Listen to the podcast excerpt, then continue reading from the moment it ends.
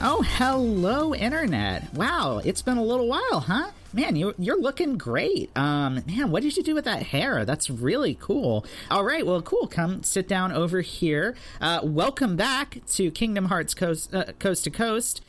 I am Justin, one of your hosts, and with me, as always... It's me, Madison. And we are back once again to talk about Kingdom Hearts. As we do every week, we are going through sequentially um, the Kingdom Hearts series. And today we are discussing the Deep Jungle section of the original Kingdom Hearts. This is the Tarzan level. Uh, Madison, what, what, what do you think about Tarzan? What do you think about Disney's Tarzan? Well, it's uh, it's kind of a different one because it's not one of the musicals, so I always kind of put it on a lower tier when I was younger. Yeah, it's uh, it's kind of a musical. It's like a hybrid musical. It's got songs, but they're not actually sung by... It's, it's like a montage movie. It's like a movie made almost solely of montages. Yes, it's a lot like that. So I guess that was pretty popular in the nineties. We've got a few other... Um, Disney movies that are a little like that. Yeah, and also Disney-esque things. Like, I think that this is essentially what, like, the uh, the Road to El Dorado. The, yes, the kind but of, with Elton John yeah, instead of Phil Elton, Collins. With, with very bland Elton John songs instead of pretty bland uh, Phil Collins songs. At least you can remember the Phil Collins songs that were in Tarzan. I think that the Elton John songs in uh, The Road to El Dorado kind of slip right out of your brain. They sure do. One of them has the, the deeply strange lyric, "It's the sweet unfolding of an antique mystery," uh, as like the cornerstone of one of the songs. So I remember that. But I don't remember much else about the songs from The Road to El Dorado. Well, I'm glad I don't remember that. Yeah, no, they're not good. They're not good. Um, he used up all the good songwriting juice on uh, uh, The Lion King, I guess. Yes. So, you know, and then he was just done. That's not a, that's not true. He's probably done other stuff that was that was good. I don't know. Uh, since then, he might have given. I don't know. He might have given up after then.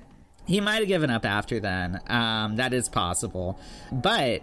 Phil Collins did not give up. Phil Collins wrote a bunch of songs for the Tarzan movie. And then, this is kind of a cool thing, uh, he uh, sang those songs both in the English language version and in several of the foreign dubs of the movie, which is pretty awesome. Uh, it you can watch like the Spanish version of Tarzan, and it definitely sounds like Phil Collins still singing those songs in Spanish. So, yeah, they're...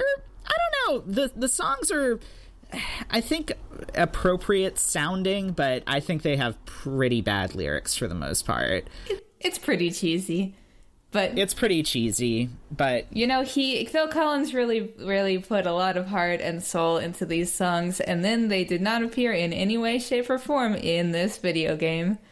They sure didn't. The music in the game uh, is markedly different. They don't even make an attempt to make the music in this level of the game sound uh, anything like either the musical score for that movie or his songs from it. There's, you know, there are a few places in Kingdom Hearts that we'll see as we go along where they hew pretty close to, like, the musical identity of the movie. But uh, it, this is definitely not one of them.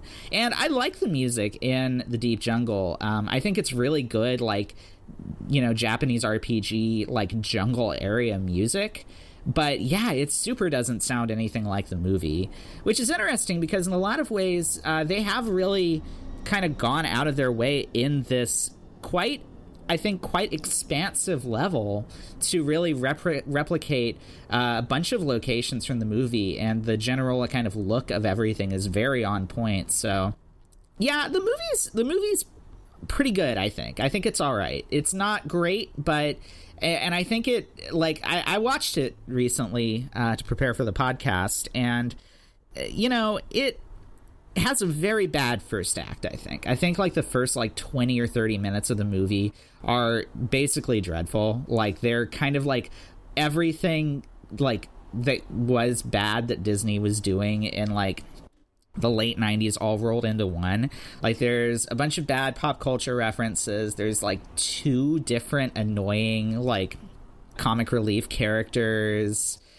yeah, you know, it's it's not great. And then um, the other non-Tarzan humans show up, and the movie actually gets a lot better at that point. I think Jane Porter is a really good uh, Disney heroine. I-, I think she is by far the best thing in that movie.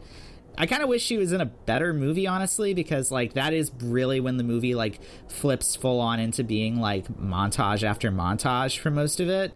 Uh, you know, when, like, they're the Jane and her her father and the very respectable, not at all sinister seeming hunter Clayton uh, are teaching Tarzan all about, you know, human society and everything. Uh, but yeah, no, I think the movie averages out to be all right.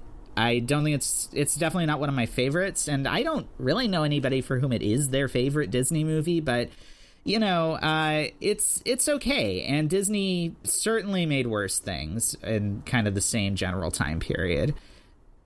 It's interesting that there was a lot of, given everything I just said, there was a lot of, uh, I think a lot of effort and a lot of love put into this recreation of it for Kingdom Hearts. It's definitely got a lot of the same locations and hits a lot of the story beats, except for all those ones in the beginning. It, well, it has the um, the part where Tarzan triumphs over the um, what's the, what's the line? Sabor, Sabor, Sabor the the the, the yeah, the like jaguar, yeah, it, yeah, the like the like bug-eyed jaguar um, who killed Tarzan's parents. Yes, yeah. It has the part where Tarzan triumphs over Sabor later in his life in the game yes. than it happens in the movie, which is fine. It's all rearranged just fine. Sabor, I think all the characters look great. Sabor, I think, did not make the transition into three D quite so gracefully. No, I would agree with that. Um, that is a character design that looks very good in the movie. But yeah, when you put like th- the third dimension onto that, uh, there's a lot of weird geometry there. He looks kind of like a big buff man on all fours. Yeah, he kind of does, doesn't he? He's like wearing like a jaguar suit or something. It's really strange. And you have to fight him a lot, actually. He's so, so, he pops uh, up so much. This drove me nuts. So so this um, this world does an interesting thing, and I can't off the top of my head remember if this if they do this anywhere else in the game. Uh, so basically, when you get to this world, it is it is essentially a like completely untouched by the Heartless world. Like you get there ahead of the problem. Essentially, you when you arrive at the Deep Jungle, uh, there's kind of an interesting thing where uh, Sora and Donald have like an argument in the gummy ship before you land there about whether or not they should even go to this place, because Donald is being basically just like a snob and being like, there's no way there's anything important to our mission in this like backwater. And Sora's like, well, I my friends might be here, and they have an argument, and they basically end up, I guess, crashing the gummy ship. It's always very unclear to me how how they actually the, like the transmission into these worlds work, but they end up kind of crashing into different parts of the Deep Jungle, meeting different characters, and then kind of coming back together. But the thing is that for the first half, essentially, of this part of the game, for the first half of, of the adventure in this this land, there's no Heartless. Like, you are there, and the only threat is repeated attacks by Sabor. And Sabor is tenacious, because Sabor will show up about as often as the Heartless would. Uh, and you beat him, and then he runs away really fast. But yeah, this one actually does take, like, a turn at a certain point. And the Heartless come in, and there's a bunch of unique ones just for this area of the game, like there usually are. Those monkey ones and, are really cute. Oh, they're great. I love them. I love that there's monkey ones, and then there's, like, harder to hit pink ones, the girly ones that have like they're girly, and like I think they like do they steal from you? What's their deal? I can't remember. The um pink ones throw rocks at you. Okay, yeah, but yeah, there's those, and like there's I think actually another kind of is there another kind of like rangier ape looking one as well that pops up as well, or am I thinking of something else? I think you're thinking of something it's been a else. Few, it's been a few weeks since I played this part of the game. Yes, but we have had a bit of a, a lapse since yeah, we, we had actually a little bit played of a, the game. Of a lapse. So yeah, but but yeah, so the Monkey Heartless are great. It's cool because they spend enough time in this setting that you can kind of feel that like something you, you feel kind of like there's like a bit of chaos that's been injected into things when the Heartless show up, and that's cool. One thing, another thing I wanted to mention about this that is cool that also relates to kind of the amount of time they spend there is that there's actually. Uh, so this part of the game I think is neat because they use um, this sort of like self-contained, you know, block of story to do what is almost like an episode of a T V show where they set up um, kind of a little conflict between Sora and Donald at the beginning of it, have them basically stay mad at each other throughout this whole thing, and then, you know, make peace at the end in a way that kind of dovetails with the the conclusion of the story in in the Deep Jungle as well. You know, I think a lot of T V shows that aren't like super serialized but still have like some running plot stuff can do this from time to time, where basically there's like s- just total filler episodes where like it's just something that has nothing to do with like kind of the overarching story, and then there's like very heavily connected in mythology episodes, and then there's ones kind of like this where like it could be kind of completely irrelevant to the main story, but it's not, because there's little ties to that main story and stuff actually like happening to the characters and like their their personal growth over yeah, it. Yeah, we get some character and relationship developments. That's good in this level because there's no princess in Tarzan, so they put something else to connect up with the main plot. Yeah, that's true. That's true. Um, and they also do, this is one where they do actually do some kind of initial seeding of plot elements that are going to come back later.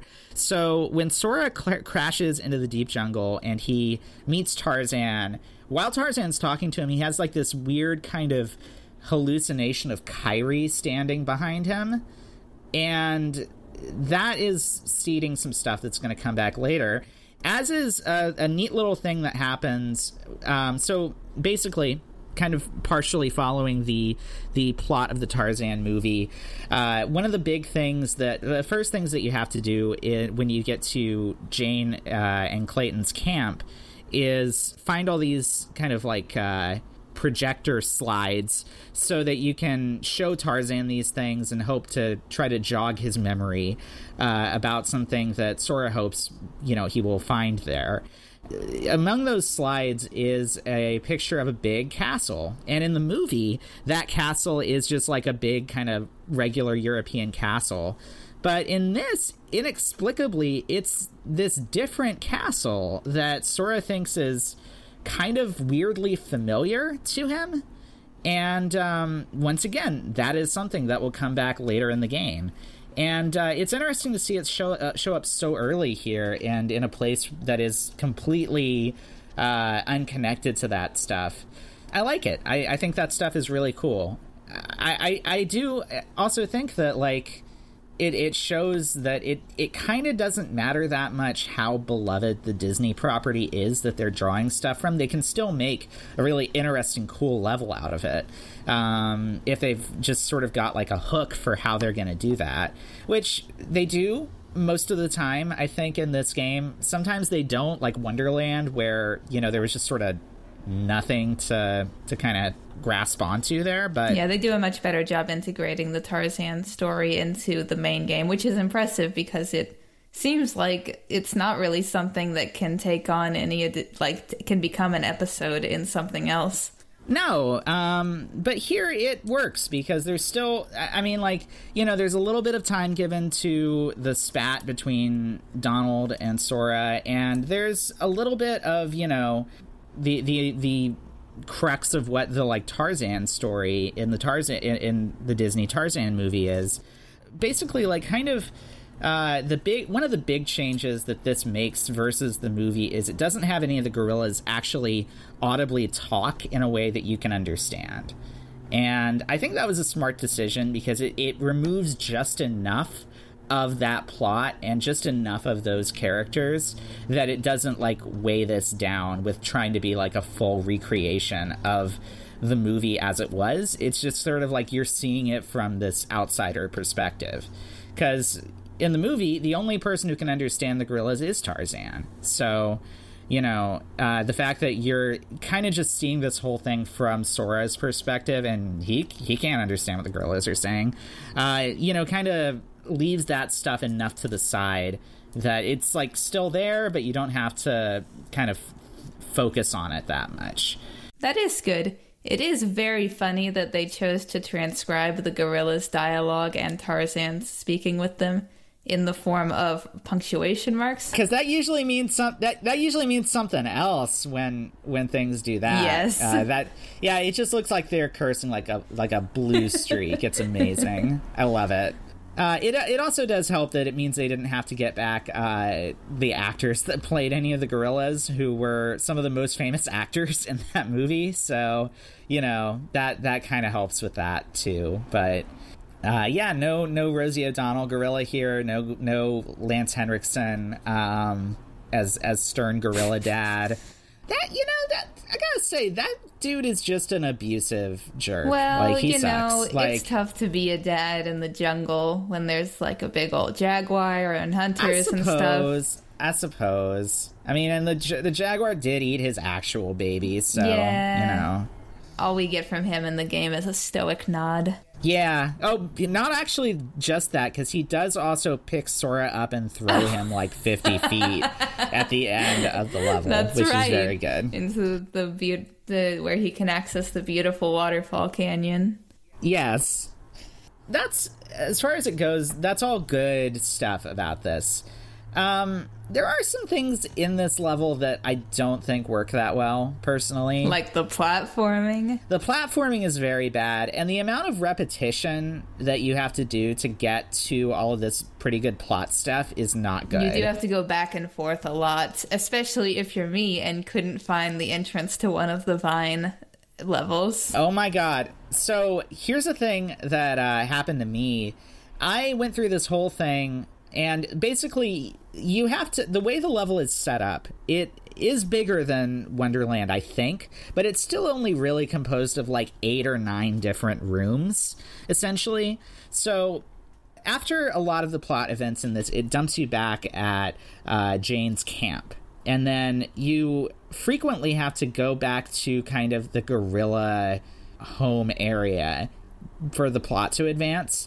But, like, in order to get there, what I ended up doing is you have to go through a regular kind of normal screen where usually there's some enemies.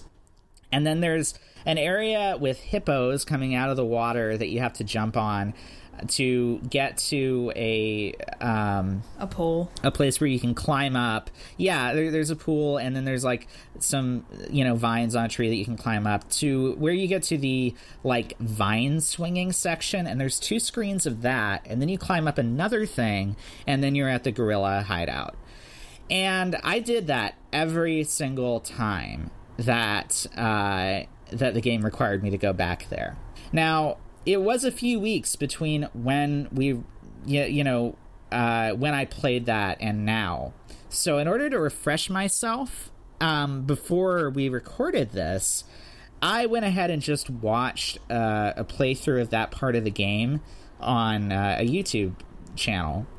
And I didn't realize that in the hippo area, there's actually a way, there's actually like another thing you can climb up at the very back of that area that takes you directly to the gorilla hideout. That's right. I I did manage to find that right at the end, but I jumped over those it's dang hippos. Uh, it's a very hard bit of very bad Kingdom Hearts platforming that you have to do to get to that climbing uh, area.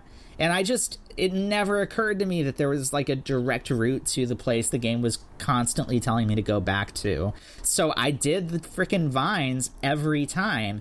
And, you know, I gotta say, uh, Haley Joel Osment put in a lot of work to record those grunting sounds that he makes, that Sora makes, like, you know, when he jumps from vine to vine. So I guess I'm glad that I, like, honored his work by, by doing that. But dang, I wish I hadn't done it so many times. Like, yeah. Yep. Um, so, yeah, basically, you know, you meet up with your party members. The party reunites after they initially crash down. You show Tarzan some slides.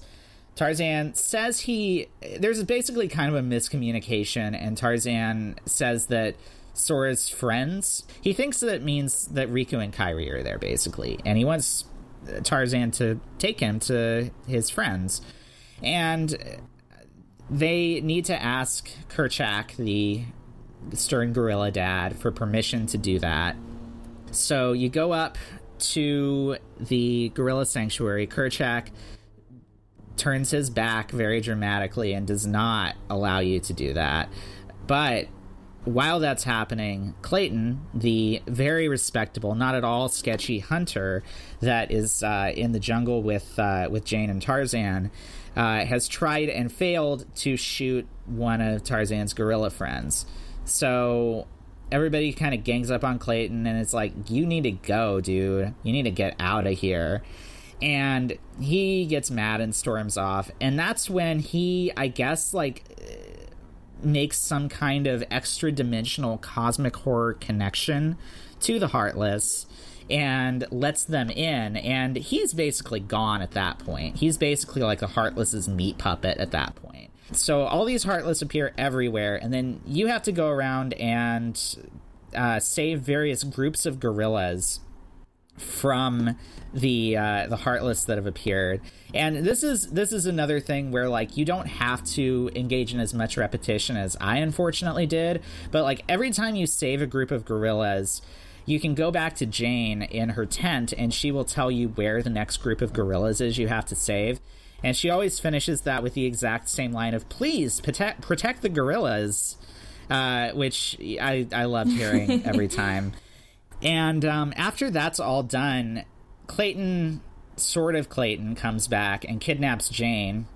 And then you have to go and save her from, like, this weird sort of almost combat puzzle with a vine that's like, uh, like, like a, like a web of vines that is holding her in the middle of, like, this tree. That sure was weird. And it was very weird. It's like you go into this area and there's Jane, who's, you know, being kind of, like, you know, caged by these vines, and there's all these kind of vines and a big black fruit, and you get a prompt on the screen that says the black fruit looks suspicious.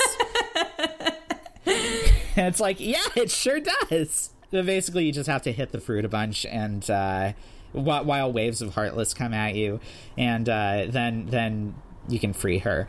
Um, and once that's all done, you have to go and have kind of like a final showdown with Clayton, who never speaks past the point where he gets sort of taken by the Heartless. And you have a, a fight with him and this big, mostly invisible chameleon monster that I guess is controlling him, or maybe he's controlling it. I'm not really clear. Um, this, I remember being an incredibly hard fight when I played the game originally. I didn't have as much trouble with it this time. Yeah, I thought it was just fine. Yeah, it was fine. I beat it the first time. It was pretty fun. Uh, you only have to kill Clayton in this for the fight to end. Oh. The, the chameleon will... I didn't realize this... Uh, Uh, once again, I think, until I watched that other playthrough of it. But the chameleon will just keep regenerating. Like, you can knock all of its health down, but it will come back every time. The fight ends, though, when you when you do in Clayton. Uh, and then the chameleon falls on him, uh, crushing his body and killing him. And uh, that's a pretty bad death. It's not as grisly, actually, as what happens to him in the movie, where he essentially, like, accidentally hangs himself in vines. Yes. While trying to kill Tarzan by slashing at him with a knife. Probably one of the more grisly deaths in a Disney movie for a villain, I think, right? Yeah, I think it's up there with um, Frollo's death in Hunchback in terms of things that scared the cried out of me when I was a I, kid. I think Frollo's is the gold standard. Um, that's by far the the nastiest one, I think. Ursula's pretty bad, too. She gets uh, impaled that with a ship. That actually is quite grisly, and we, like, kind of and, see and that the on, most. And that's, and that's on... Yeah, it's on screen. That's crazy. Um, so anyway, once uh, Clayton's dead, Kerchak, I guess, decides you're cool after all, and even though you've probably been shot several times with uh, Clayton's musket over and over again, or I guess hunting rifle, uh, Kerchak just picks you up and throws you right over this big wall. That's some extreme chiropractic. That's right. That's right. And uh, there's actually a short additional platforming sequence on the other side of the wall where you go up this kind of waterfall cave. And uh, there you find this really cool thing that is the first time you've seen one of these in the game. It's a, a weird sort of keyhole in the rock that is surrounded by these, like, glowing butterflies. And just like it did with the uh, talking talking doorknob in uh, in Wonderland, Sora's Keyblade reacts, and it shoots a beam of light into the keyhole and kind of seals it. And uh, then you're given another piece of the mysterious uh, the mysterious uh, transportation gummy that you've been collecting some pieces of uh, as you go around the, the first few worlds. It's, you know, the repetition aside, tr- pretty tightly plotted for uh, a part of this game so far.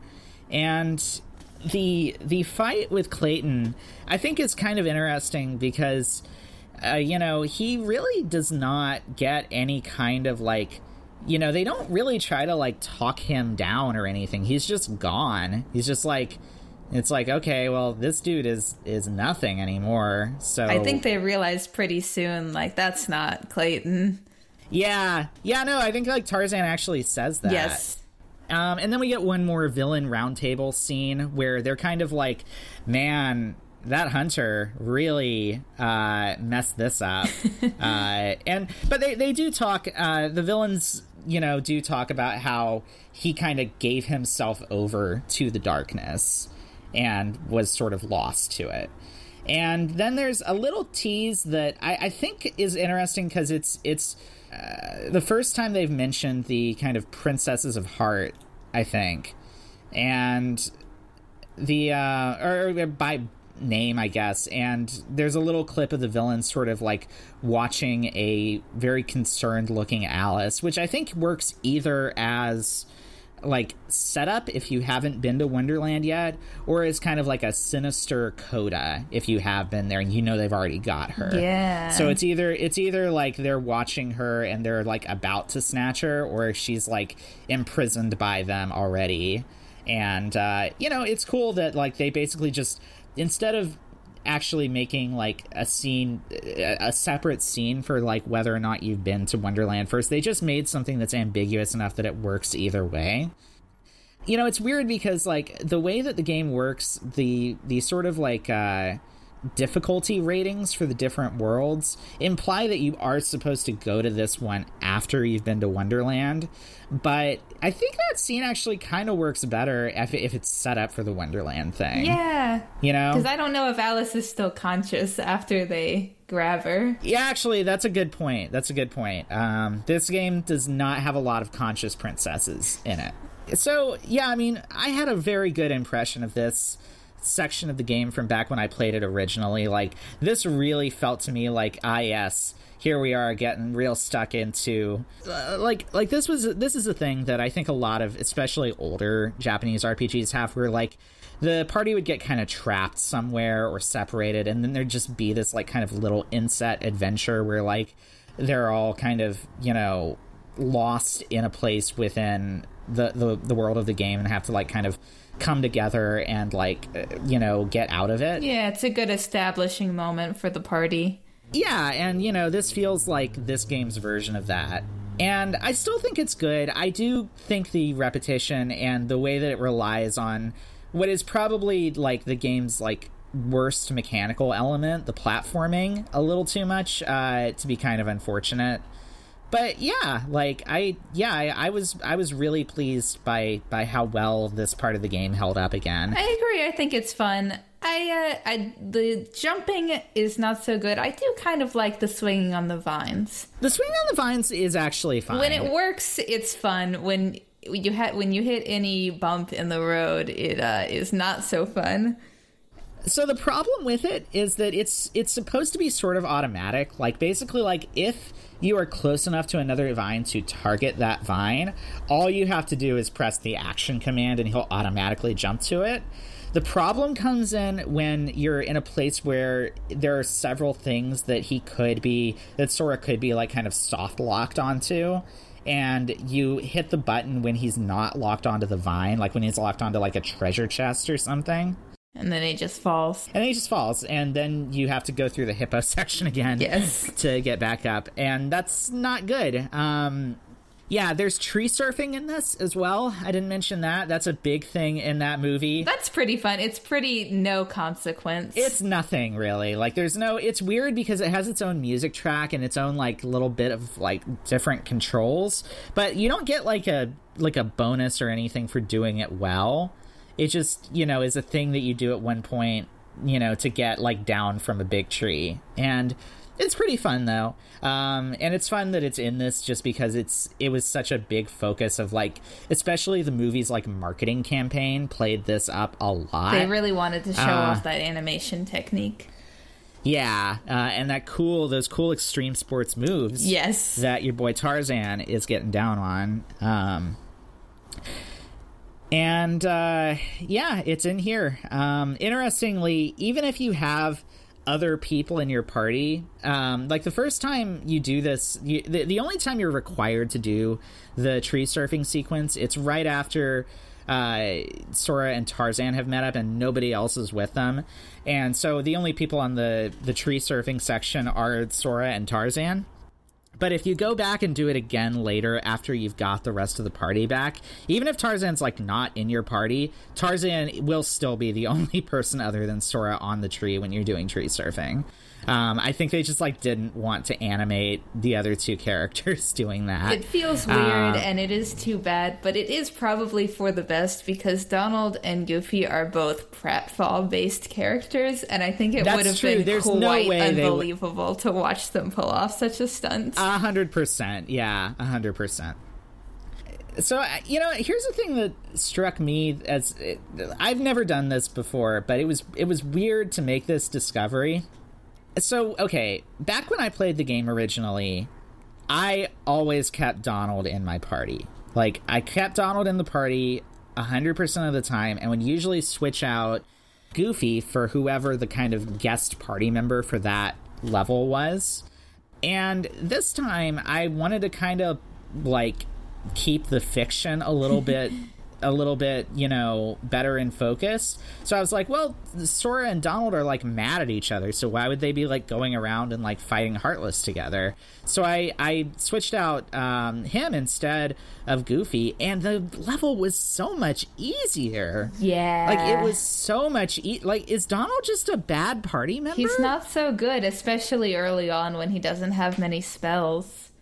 Goofy yeah, can just like, go, do so much more damage in it, and yeah. for and for probably the whole game, but especially at this point, beating the levels, beating the fights faster is much more important than having a healer, which is the main thing that yeah. Donald does for you. Because if you just kill them fast enough, you don't take damage. Yeah, that's true. That's true, and that's totally what happened here. Um, but yeah, it's just funny because it never occurred to me that like. You know, there was, like, a significant power difference between the two of them. And also, this is the thing that's, I guess, pretty true that I didn't think about until I was trying to, like, puz- puzzle out, like, why, uh, like, Goofy was so much more effective as a party member. But, like, basically, like, once Donald has depleted his M P, he's just hitting things with that little stick, isn't he? Yeah, and he doesn't do so good at that. It's um, it's kind of a... In some other J- JRPGs, you have this same situation where in the beginning of the game, fighters... Magic users. But yeah, or... magic users, they have low H P and they don't have many skills. Like, you see this in right. Dragon Quest and the early Final Fantasy games. Mm-hmm. And then later they get their really powerful spells if you pu- if you level them up. Yeah, yeah. And so there's a trade-off there of the early game being easier, but then you don't get to your um, good spells mm-hmm. with your magic user. And it's pretty hard to perceive in Kingdom Hearts. It is, yeah. I think that's the most interesting takeaway for me from this is is just how it took, like, this situation for me to even realize that was a thing here. But yeah, um, I think I'm gonna be keeping Goofy in the party more, I guess. Sure. Even though I do, I will miss Donald's, like, angry battle quacks. They're very fun. Like, Goofy makes some weird sounds, too, in battle. That's true, that's true. They are good as well. Um, if if Tarzan is any indication, the guest party members are pretty overpowered. Like, it seems like there's no reason to not use one of them. Is that consistent across the game, do you think? Or is this an especially extreme example of it? I'm not sure. I think part of it is because we're early in the game, and Tarzan, because he's, like, at the end, he doesn't have anywhere to progress, pretty much. No, there's no there's no leveling for Tarzan, so really. So he's, he's got there's a just... whole bunch of skills and abilities. Yes, he does. That's true. Um, yeah, I guess that will change as we get further on into the game and get more skills. Yes, and, and I'm sure that the so. guest party members will get proportionally more powerful, but your party members will also be less useless. Uh-huh. Yeah. No, I... One of the... Uh, like, I frankly don't really remember how much utility the other guest party members had from my original playthrough, aside from with one exception, which is Ariel, who seemed so useful that it was like they were, like, handicapping you against, like, being worried that, like, the, like, Little Mermaid world was too difficult yes, to proceed they, with without her. Maybe they wanted to offset the new control scheme. Like, she has, like, we'll get to it when, when we get there, but she has a, like, healing a, a healing ability that also confers the arrow buff onto you when she uses it, which means you're, like, basically constantly arrowed the entire time. So, like, yeah, I think that means you don't, like, you, you have, like, a much higher, like, dodge rating or something. But yeah, I guess we'll see how, if that is actually a big thing, or if I'm just remembering it that way when we get to it. Yeah. But Uh, enough talk about that. Uh, we are talking about the Tarzan level. What uh, uh, what additional thoughts do you have about about this this part of the game? I thought that final scene with the keyhole was very nice. I uh, I liked the butterflies and Sora's communications with Tarzan about what it means mm-hmm. to have friends and what a friend is. Mm-hmm. Uh, there's there's no butterflies like that in the Tarzan movie, right? That's added for the no, game. No, that's okay. a completely... That is genuinely a place where they they added a really neat aesthetic touch in this game that is completely unique to the game, but that still feels like it's in keeping with the world of the movie. It does. It It's definitely um, a more Japanese aesthetic choice to have the, the glowing white butterflies covering a thing. For sure. And uh, it was good for the kind of sad tone of the scene to have that. There's actually something I've never... This hadn't occurred to me before, but I feel like there's almost, like, a little bit of, like... They took this, like, Disney Tarzan movie and then added a little bit of, like, almost like a Studio Ghibli vibe onto it. Yeah, with in, the in, flowers in and the butterflies here. and the... Yeah. Yeah. And it plays. It works really well. It does. Um, I think... I, I, yeah, I think it's a neat... It's a neat... you know, example of the kind of, like, aesthetic intersection between the the sort of anime stylings um, that Square Enix brought to this. Or that, I keep saying that, Squaresoft. That Squaresoft, uh. no Enix what, whatsoever brought to this. How that sort of meshed with the the established sort of, like, Disney feel of everything.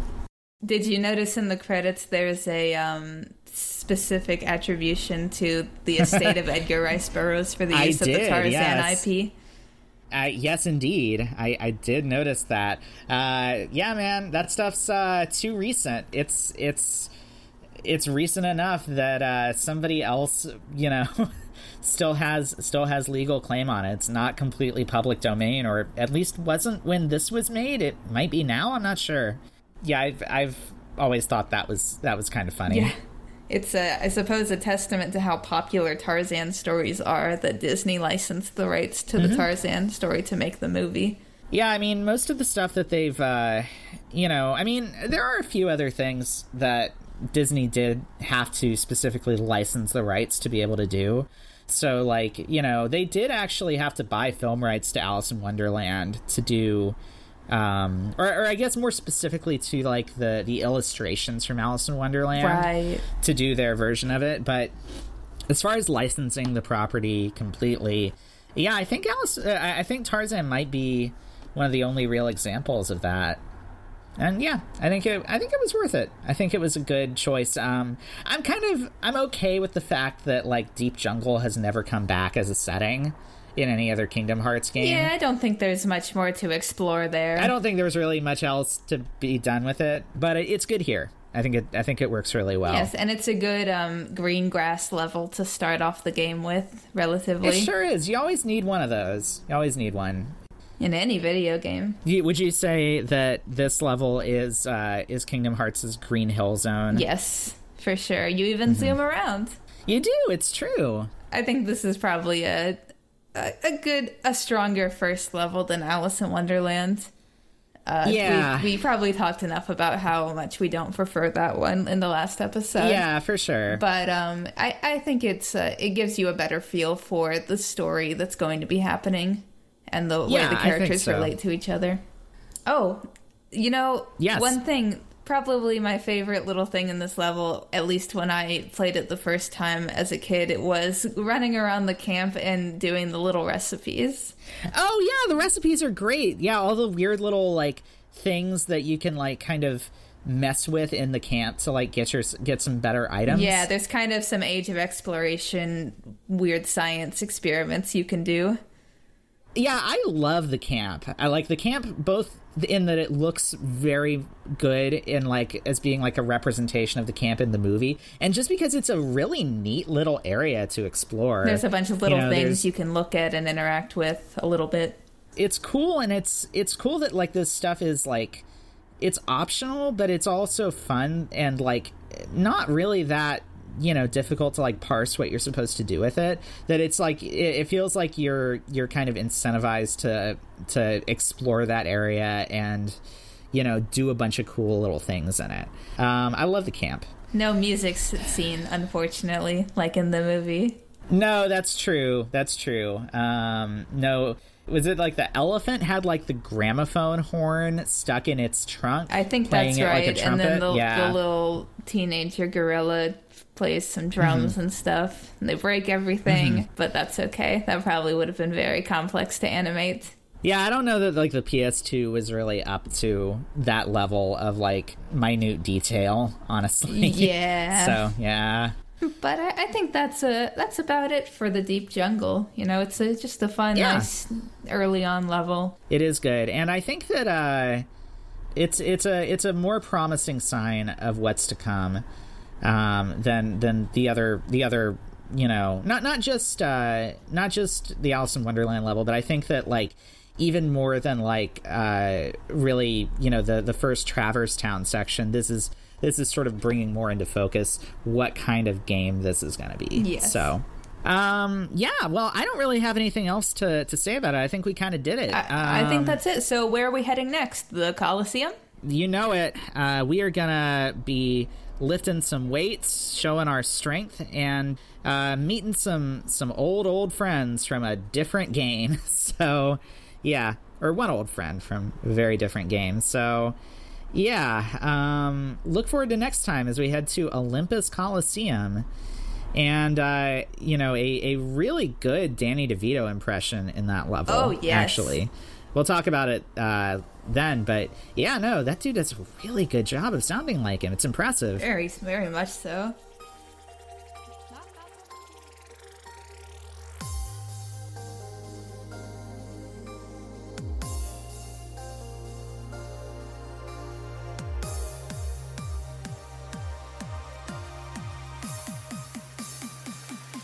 Thank you for listening to this third episode of Kingdom Hearts Coast to Coast. Our intro and outro feature the song Trinity by T. Spiro on O C remix dot org. Remember to subscribe and join us again next time as we show up at the Coliseum.